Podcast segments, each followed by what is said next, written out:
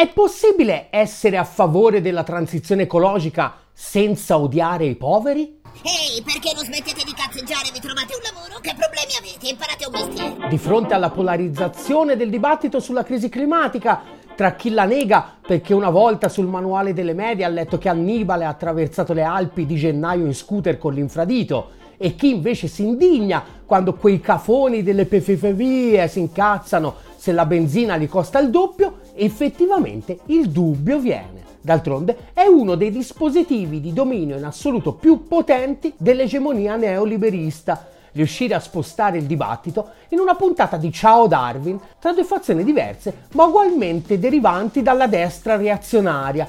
E lei è un fascista? Mentre dietro le quinte oligarchie finanziarie dedite al greenwashing e cari vecchi petrolieri si gonfiano le tasche. Non è che per caso c'è un modo per mandare a cacare entrambi?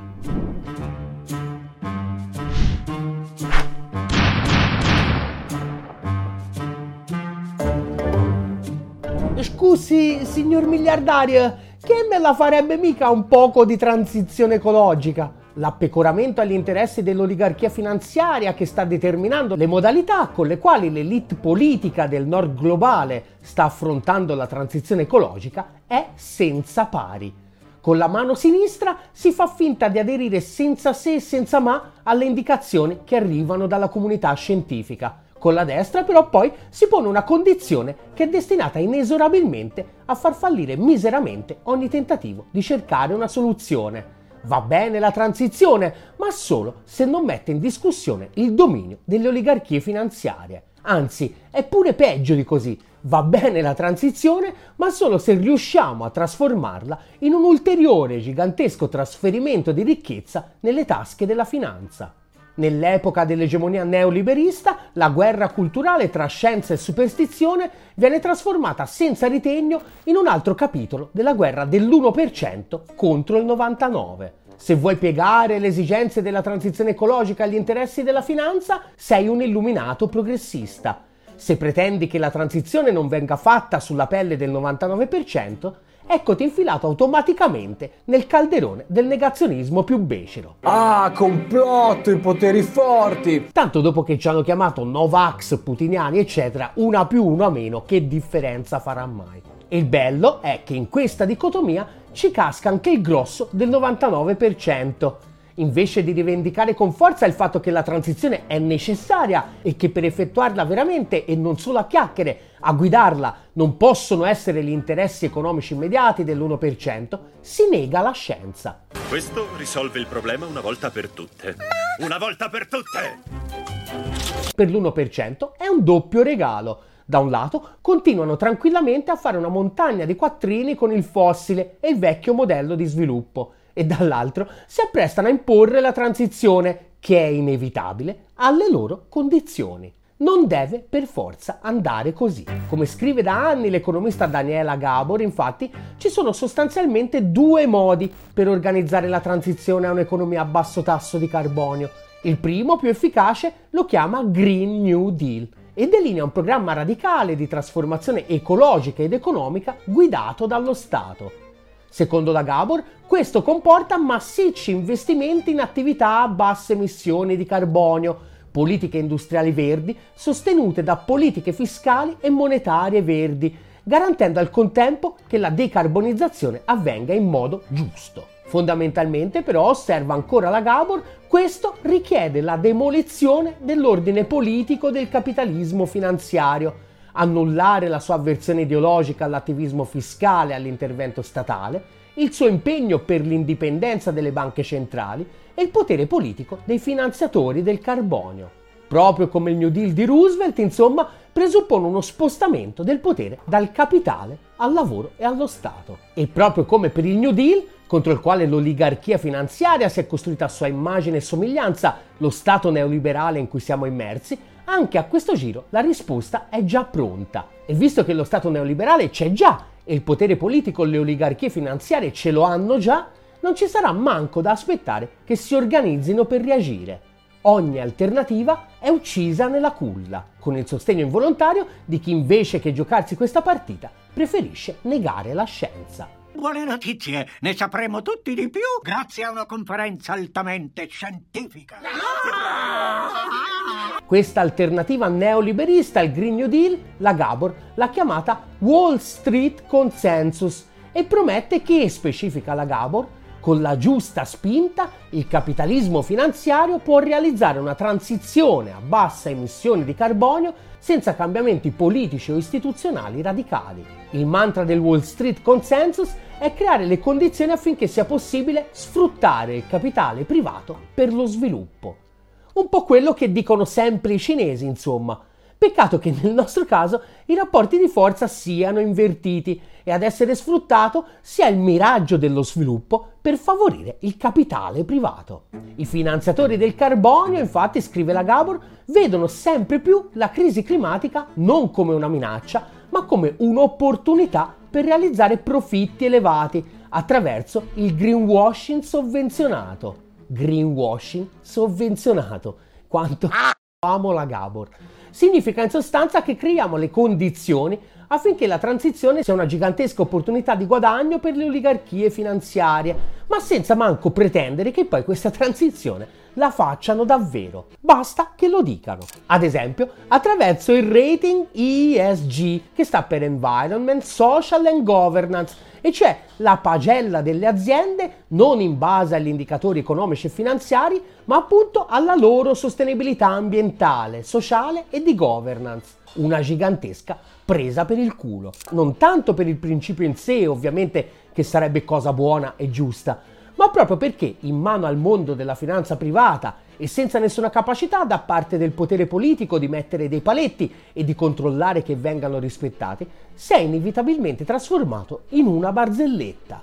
Il mercato delle agenzie di rating e dei fondi E S G è il cuore del greenwashing globale. Se per anni ci siamo scandalizzati per lo strapotere di tre sole agenzie di rating finanziario, Fitch, Moody's e Standard and Poor's, ecco, calcolate che quando si parla di rating di sostenibilità, una società da sola pesa per oltre il sessanta per cento del mercato globale e le sue valutazioni hanno un po' dell'incredibile. Nel duemilaventuno fece scalpore la vicenda McDonald's, cuore di un modello economico incredibilmente insostenibile e predatorio, era stata promossa proprio da M S C I, nonostante generi più gas serra di stati come il Portogallo o l'Ungheria e le sue emissioni nell'arco di quattro anni siano salite ulteriormente del sette per cento. McDonald's ora ha un rating tripla B che equivale a una bella sufficienza.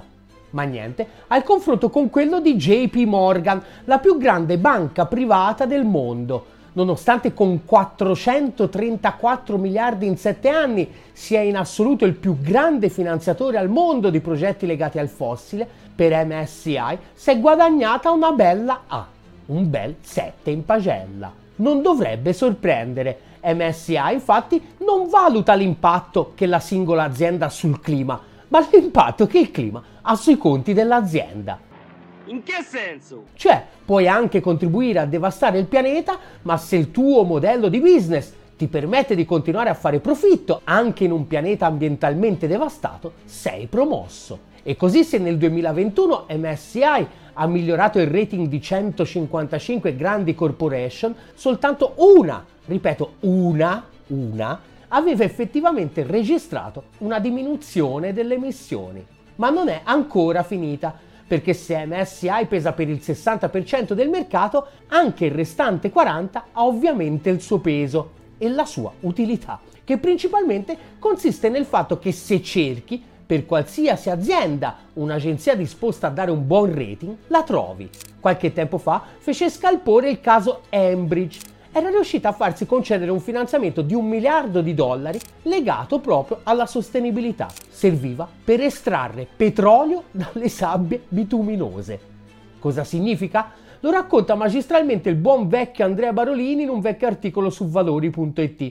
Istruzioni per estrarre petrolio dalle sabbie bituminose. Per raggiungere gli strati di sabbia ricchi di bitume, scrive sarcastico il vecchio Andrea, radete al suolo le foreste sovrastanti. Trasportate tonnellate di sabbia all'impianto, utilizzate enormi quantitativi di acqua e solventi per estrarre il bitume, raffinatelo consumando altra energia e alla fine otterrete del petrolio un po' più scadente di quello standard da bruciare allegramente, con un ciclo che produce tra le tre e le quattro volte le emissioni che si ottengono quando si estrae petrolio con tecniche tradizionali. E così, dopo Enbridge, nel tuo fondo sostenibile ci puoi mettere letteralmente cosa ti pare. BlackRock di fondi sostenibili, ad esempio, ne ha quanti ne vuoi. E Larry Fink nel duemilaventi era salito alla ribalta per la sua famosa rituale lettera annuale agli investitori, che a questo giro annunciava una decisa svolta green. Tuttora però BlackRock investe ottantacinque miliardi in società che producono energia col carbone, per fare un esempio. Quindi non è altro che greenwashing? Chiedevano sempre gli amici di Valori un po' di tempo fa a Tariq Fancy, un ex pezzo grosso proprio di BlackRock, poi pentito. Complessivamente sì, è assolutamente greenwashing, è stata la risposta laconica. Per evitare queste distorsioni, qualche anno fa il mondo della finanza ha messo in piedi uno strumento innovativo. Si chiama T N F D, che sta per Task Force on Nature Related Financial Disclosure. Si fonderà su dei report dettagliati, che però funzionano esattamente come il rating di M S C I. I rapporti che le aziende saranno chiamate a stilare non riguardano direttamente l'impatto che la loro attività ha sulla natura, scriveva nell'agosto scorso il nostro Lorenzo Tecleme. Viceversa, continuava, alle corporation è richiesto di spiegare se il loro modello di business è messo in qualche modo a rischio da fattori legati alla natura o, all'opposto, se dal rapporto con gli ecosistemi possano nascere nuove opportunità economiche. Non era il primo esperimento in questo senso. L'anno precedente infatti era entrata in funzione un'altra task force, la Task Force on Climate Related Financial Disclosure. A capo c'era un ambientalista senza macchia, Michael Bloomberg, il settimo uomo più ricco del pianeta. Siccome evidentemente questi sistemi di valutazione privati non servono a una sega niente, le istituzioni hanno cominciato a elaborare i loro, in particolare l'Unione Europea. E per farlo, indovinate che hanno assunto come consulente BlackRock. Nel caro e vecchio tradizionale capitalismo di rapina, i ricchi dovevano investire quattrini per fare lobbying presso le istituzioni. Ora le istituzioni li pagano.